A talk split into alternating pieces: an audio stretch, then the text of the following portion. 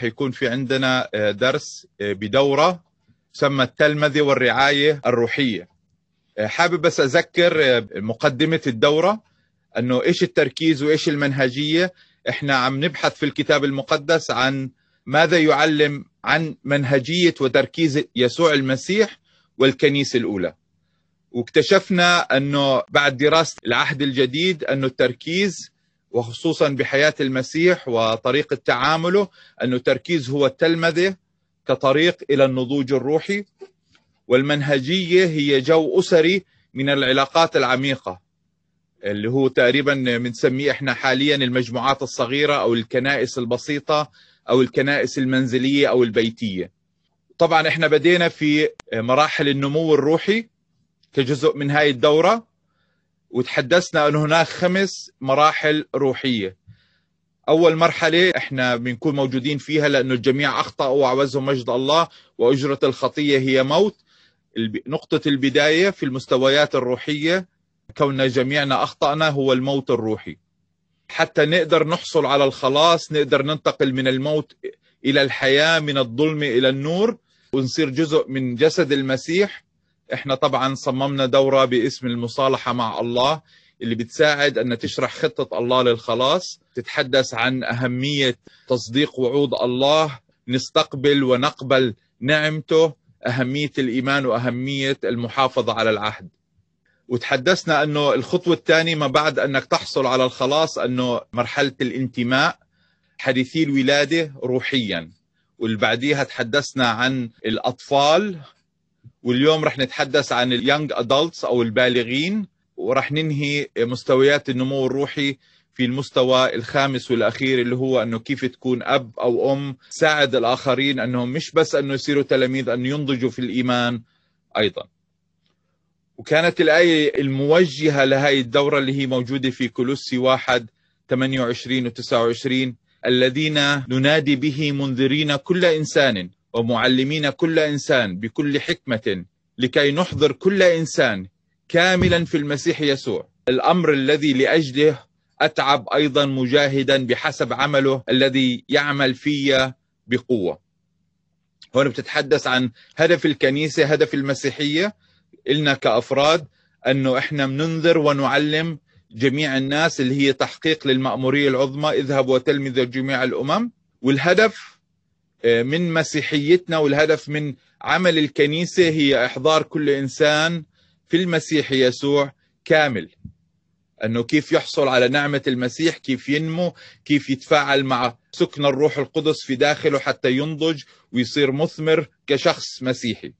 طبعا كل هاي الله بتوقع منا يكون في شراكة عشان هيك لأجل هذا أتعب مجاهدا أنه الإنسان لازم يصير عنده اجتهاد لازم يكون عنده رغبة بأنه يبذل هذا الجهد زائد بحسب عمل الله الذي يعمل فينا اللي هو عمل الروح القدس في داخلنا اللي هو شراكة ما بين اجتهاد الشخص الذاتي كتلميذ للمسيح وشراكة ما بينه وتعاملات الروح القدس الساكن فينا. وهذا هو هدف مدرسة معاكم وهدف كنيسة المسيح معنا. بعد هاي المقدمة والتلخيص رح نتحدث عن المستوى الرابع مرحلة البلوغ الروحي ك young adults ويمكن التعبير عن هذا المصطلح. البلوغ الروحي بعدة مصطلحات ثانية اللي ممكن يسهل فهم لهذا المستوى اللي هم البالغين الجدد young adults سن البلوغ أو الرشد الروحي أنه يقدر أنه يميز ويقدر أنه يكون عنده قدرة على أخذ القرار وتوجيه دفة حياته روحيا. الأحداث روحيا الإنجيل بيعبر عنهم حتى بكلمة الأحداث الحدث اللي هو young adults أو أو الشخص البالغ اللي بلغ بس لسه ما نضج اللي هي المرحلة الأخيرة. لما الشخص ينضج روحيا إحدى علامات النضوج الروحي أنه بصير أب أو أم للآخرين أيضا يرعاهم. عشان هيك إحنا قلنا شعار المدرسة اللي هو للتلمذة والرعاية الروحية. للتلمذة أنك تصير أنت ناضج في الإيمان وللرعاية الروحية أنك تساهم في رعاية الآخرين أيضا. طبعا يوحنا الأولى الإصحاح الثاني عدد 13 بيعبر عن هاي فكرة المستوى الروحي البلوغ الروحي. بعدد 13 بكتب أكتب إليكم أيها الآباء بتحدث عن المرحلة المستوى الأخير من النمو الروحي اللي هو انك تكون أب أو أم آه، روحيا للآخرين. أكتب إليكم أيها الأباء لأنكم قد عرفتم الذي من البدء. أكتب إليكم أيها الأحداث اللي هو المستوى الروحي اللي بنتحدث ونركز عليه في هذا اليوم. لأنكم قد غلبتم الشرير. أكتب إليكم أيها الأولاد اللي هو المستوى اللي إحنا أخذناه الأسبوع اللي فات. لأنكم قد عرفتم الآب. أكتب إليكم أيها الآباء. لأنكم قد عرفتم الذي من البدء. أكتب إليكم أيها الأحداث مرة ثانية بعيد تكرار المصطلح. لأنكم أقوياء وكلمة الله ثابتة فيكم. وقد غلبتم الشرير. اليوم بدنا نتحدث أكثر ونحلل أكثر إيش يعني نكون أقوياء في هذا المستوى الروحي. ك young adults كناس بالغين روحيا. البالغين الجدد كيف نكون أقوياء كيف نثبت بكلمة الله وكيف بإمكاننا بقوة الروح القدس نغلب الشرير. طبعا حابب أذكر بأبعاد التلمذة الثلاثة. إحنا كمدرسة ككنيسة عندنا خطة عمل عندنا توجه عندنا خارطة طريق حتى نساعد الآخرين انهم يحققوا دعوة الله في حياتهم اللي هي من خلال هاي الثلاث أبعاد للتلمذة. اولا أنه يحصل على الهوية الجديدة، يصير تلميذ ليسوع المسيح، أنه يعيش ويسلك بقداسة أمامه. البعد الثاني للتلمذة اللي هو يصير عنده الهدف الجديد، هدف في حياته أنه يشارك الملكوت البشارة السارة مع الآخرين ويساهم في رعايتهم. والمستوى الثالث أو البعد الثالث للتلمذة أنه يأخذ دور في بناء ملكوت الله في بناء الكنيسة. على حسب دعوة الله له على حسب مواهبه الشخصية الطبيعية اللي الله أعطاه إياها وحسب احتياج الكنيسة. كمان بأفسس أربعة تتحدث عن المستوى البلوغ الروحي. اللي هو أنه إدراك أنه الله أعطاك موهبة، الله أعطاك تميز، الله أعطاك دعوة خاصة حتى تساهم في بناء الملكوت وتبطل شخص يهتم في نفسه ويكون تركيزه على النفس، لا تركيزه على خدمة الآخرين. بأفسس أربعة بتتحدث عن وهو أعطى البعض أن يكونوا رسلا والبعض أنبياء والبعض مبشرين والبعض رعاة ومعلمين لأجل تكميل القديسين لعمل الخدمة لبنيان جسد المسيح. هنا بكل بساطة بقول أنه الله وهو بتحدث عن الله عن الروح القدس عن يسوع المسيح أعطى كل شخص تميز وقوة في جانب من جوانب بناء الكنيسة. إن كان تعليم إن كان تبشير إن كان رعاية إن كان خدمة موائد. لكل شخص الله أعطاه على حسب إرادة الآب أعطاه تميز حتى يقدر يساهم وياخذ دور في الكنيسة. ما بينفع يكون الواحد مسيحي إنه مجرد إنه يكون متفرج. الكنيسة بالنسبة له هو مكان بيذهب له كل يوم أحد أو حتى بيفتح الكمبيوتر بيسمع على وعظة أونلاين إنه مجرد إنه مستمع غير مشارك. لا الإنجيل بيعلم إنه فعلا إذا أنت كنت مسيحي حقيقي تلميذ إنك أنت لما تكون جاهز وقادر إنك تساهم في بناء الملكوت على حسب دعوة الله لإلك على حسب مواهبك الشخصية على حسب احتياج الكنيسة. والهدف تكميل القديسين لعمل الخدمة لبنيان جسد المسيح.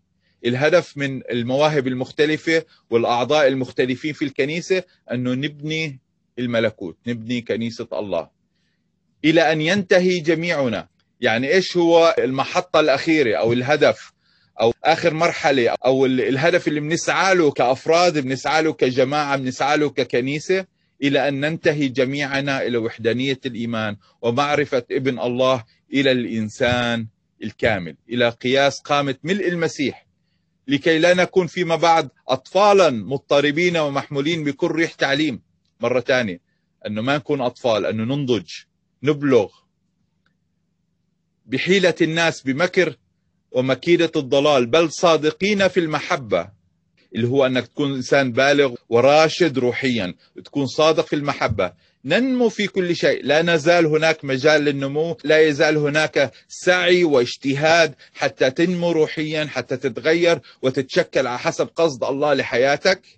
ننمو في كل شيء إلى ذاك الذي هو الرأس المسيح. إيش هدفنا؟ إيش مقياسنا؟ إيش المثال اللي بنتشبه فيه؟ هو شخص يسوع المسيح.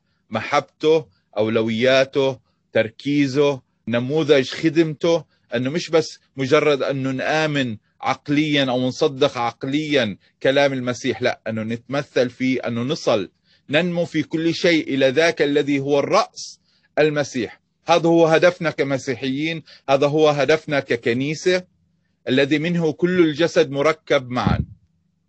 أنه كل واحد يأخذ دوره. مقترنا بمؤازرة كل مفصل. مقترنا يعني كل واحد الكتف على الكتف كل واحد ماخذ مكانه. ويؤازر يقوي يدعم يشدد يسد الاحتياج يسد الثغرة يسد الضعف حسب عمل على قياس كل جزء يحصل نمو الجسد لبنيانه في المحبة. هذا هو هدفنا. هاي هي الكنيسة اللي بنسعى لها. هاي هي الرسالة بنحاول نوصلها للناس أنه يا تلميذ يا مسيحي حقيقي تغير حياتك يصير عندك هوية جديدة هدف جديد وتأخذ دور جديد تأخذ دورك في الكنيسة لبنيان الجسد حتى ينمو الجسد في المحبة. ما صفات هذا المستوى اللي هو المستوى الرابع اللي هو البلوغ الروحي. صفات الروحية هو التحول من الأنانية كطفل الطفل دائما أعطيني أعطيني طعميني إيش احتياجاتي؟ يتحول من الأنانية إلى الطاعة وخدمة بالكنيسة. يبطل شخص طفل في الإيمان أو حديث الولادة الخدج اللي هو يعني إذا تركته خمس دقائق ممكن يموت. موت من الجوع موت من البرد. الطفل بيكون أناني ولكن كشخص بالغ في الإيمان بيسعى يتحول من الأنانية إلى الطاعة والخدمة في الكنيسة. تحول التوجه يسعى يسعى يعني يجتهد أنه يعد نفسه ويعيد ترتيب حياته حتى يطيع كلمة الله وينشر الرسالة. ويكون عنده شركة مع الآخرين مع التلاميذ الآخرين. يكون جزء من الشركة جزء من العائلة الكنيسة. يلتصق في الجسد ويأخذ دور. اللي هو فعليا يكون هدف كل تلميذ. يطيع المسيح ينشر الرسالة. ويكون عنده شركة مع المؤمنين الآخرين ما يكون منعزل منفصل أنه يكون وحده لا أنه يحاول كل جهده كيف بإمكاني أنه يصير عندي شركة مع المؤمنين. العطاء وليس الأخذ ببطل يكون أناني. بصير أنه كيف أنا أعتني باحتياجات الآخرين لأني أنا فاهم إرادة الله لحياتي. عشان هيك أنا بدي أعطي ما بدي بس أكون متلقي بدي أكون كمان أنا مساهم في البناء. الاهتمام بالكلمة. بده يدرس الإنجيل بده يعرف أكثر عن إرادة الله لحياته. مش بس المعرفة فقط ولكن تطبيقات العملية. أنه بالنسبة له الوعظة مش بس يعبي دماغه أنه مجرد معلومات لا أنه يسأل أنه كيف بإمكاني أطبق هاي الآيات عمليا في حياتي. الدوافع القلبية أنه يعمل الشيء الصحيح بالدافع الصحيح. والدافع الصحيح هو فهمنا للصليب. فهمنا قديش الله أحبنا وضحى من أجلنا وأقل ما فيها أنه نعطي للآخرين. أنه يكون في عنده أمانة أمانته لا تعتمد على أمانة الآخرين. بغض النظر الناس اللي حواليه حتى في الكنيسة أعضاء الكنيسة كيف بيتصرفوا أمانته الشخصية ما بتعتمد على تصرفات الآخرين. هي نابعة من فهمه لإرادة الله لحياته. حتى لو الناس خذلوه بضلوا أمين. دائما أنه عنده حماس وطاقة وفرح بيستمده من سكن الروح القدس في حياته. دائما مشجع دائما متحمس دائما منطلق دائما فرحان. بغض النظر عن الظروف اللي بتدور حوله. نظرته للعالم هو شايف العالم بحسب عيون الله وفهم الله أنه العالم ساقط العالم نهايته هلاك محتاج يتغير. وكنيسته وكنيسة الله وكنيسة المسيح هي الرجاء الوحيد لهذا العالم اللي إحنا عايشين فيه. إذا إحنا ما تصرفنا ما بادرنا ما رح نقدر نغير المجتمع والعالم رح يضل هالك. نظرته لنفسه هو فاهم أنه قيمته من الله تيجي. هو الله خلقه لغرض لهدف. عنده أولويات ومهتم في أولوياته. نظرته لنفسه أنه مشجع فرحان مدرك قديش هو محبوب من الله. مش مهزوز عنده ثقة في النفس وفاهم أنه الله أعطى مواهب حتى يستخدمها لبناء الكنيسة. دائما عنده شعور بالأمان بنعمة المسيح المخلصة وتأييد الروح القدس الساكن فيه. دائما علاقته مع الله قوية. بطيء بإصدار الأحكام. الناس دائما بتلاقي إنه سريع إنه تصدر حكم هذا بصير هذا ما بصير. هو إنه بيستوعب الناس بيتجاهل أخطائهم حتى يساعدهم إنه ينموا ويتعرفوا عن المسيح. عندما يفقد الحماس ما بيفقد أمانته. مين فينا اللي بيقدر دائما يكون متحمس دائما يكون مشجع دائما يكون عنده طاقة واندفاع لمجد الرب؟ مرات كثير بنمر بظروف نفسية بظروف عائلية بظروف جسدية صحية بتخلينا نحبط ونفقد حماسنا من الداخل. ولكن هذا ما بيعني أنه أمانتنا تتأثر بالموضوع. عنده رغبة بالنمو المستمر. أنه بده يتعلم بده يركز بده يفهم لإيش الله دعاه وكيف بإمكانه يسخر ويصقل مواهبه حتى يبني ملكوت الله. بملخص أنه هذا الشخص مش مركز على حاله مركز على الملكوت مركز على بناء الآخرين. بعض الجمل اللي ممكن نسمعها من هيك شخص. ممكن يقول أنا بخلوتي اليوم واجهتني بعض الأسئلة وحابب أسأل وأتعمق حتى أفهم إرادة الله والآيات الموجودة في الكتاب المقدس. شخص بيهتم بخلوته بيهتم بأنه يتعلم شيء جديد كل يوم آه، وكيف يطبقه في حياته الشخصية. ممكن يقول أنه أنا متحمس وحابب أروح مثلا على بلد الفلاني برحلة تبشيرية واقضي بعض الأشهر في مكان آخر حتى أوصل رسالة الملكوت لهاي المدينة لهذا المكان. إني أساهم في مساعدة الكنيسة الناشئة الصغيرة حديثه الولادة حتى تنمو حتى يكون في انطلاقة قوية. ما بفكر باحتياجه بفكر كيف يساهم بالملكوت. ممكن يحكي بقول أنا عارف أنه الله خلقني لهدف وأنا بسعى من كل قلبي إني أفهم خطة الله لحياتي. بحب أشارك فريق الترنيم والعباده والتسبيح لأنه الله جهزني لهذا الشيء الله أعطاني هاي الموهبة إنه بدي أساهم في الخدمة. عندي ثلاث أصدقاء عم بصلي لهم بشكل مستمر وعم بطلب من الله إنه يقبلوا دراسة دورة المصالحة مع الله حتى أساعدهم يفهموا إرادة الله معنى التلمذ الحقيقي ويصيروا تلاميذ حقيقيين في ملكوت الله. على قلبه الآخرين. مجموعتنا الصغيرة صارت مزدحمة. حان الوقت أنه نبدأ مجموعة تانية حتى نمكن الآخرين من المجيء. الطفل في الإيمان بيقول أنا مجموعتي يعني خلوها زي ما هي ما بدنا ناس جداد ما بدنا تقسمونا. ليش؟ لأنه إحنا تعودنا على بعض وإحنا بنحب بعض وإحنا صار عندنا صداقات. ما بدنا نفترق عن أصدقائنا. الناضج والبالغ روحيا بقول لا مجموعتنا صارت مزدحمة. صار في تقريبا 18 واحد عم بيجي على الاجتماع. ممكن حان الوقت أنه ننقسم لمجموعتين تسعة بتسعة حتى نمكن آخرين يقدروا يجوا نعزم آخرين يقدر يجوا حتى يسمعوا كلمة الرب. ما بفكر بإيش باحتياجه بفكر كيف ينمي الملكوت. عند غياب أحدهم عن الاجتماع بقول أنا لاحظت أنه العيله الفلانيه أنه الأخ الفلاني أنه الأخت الفلانية غابت عن الاجتماع. حابب أتأكد أشوف إيش اللي عم بيصير معهم حتى أطمئن عليهم. وإذا في احتياج هو شخصيا يبادر لسد هذا الاحتياج ويدعو الآخرين للقيام بذلك. أنا عم بحاول أني أرسم صورة لهذا الشخص البالغ روحيا. كيف يعني؟ كيف أعرف أنه أنا بالغ روحيا شخصيا؟ كيف أقدر أميز أنه اللي أمامي شخص بالغ روحيا حتى أعطيه مسؤوليات أكثر في الكنيسة حتى يكون هو شريك في الخدمة من خلال هاي الجمل اللي ممكن تصدر عنه؟ وطريقة التفكير اللي بتدل على أنه هذا الشخص بالغ روحيا.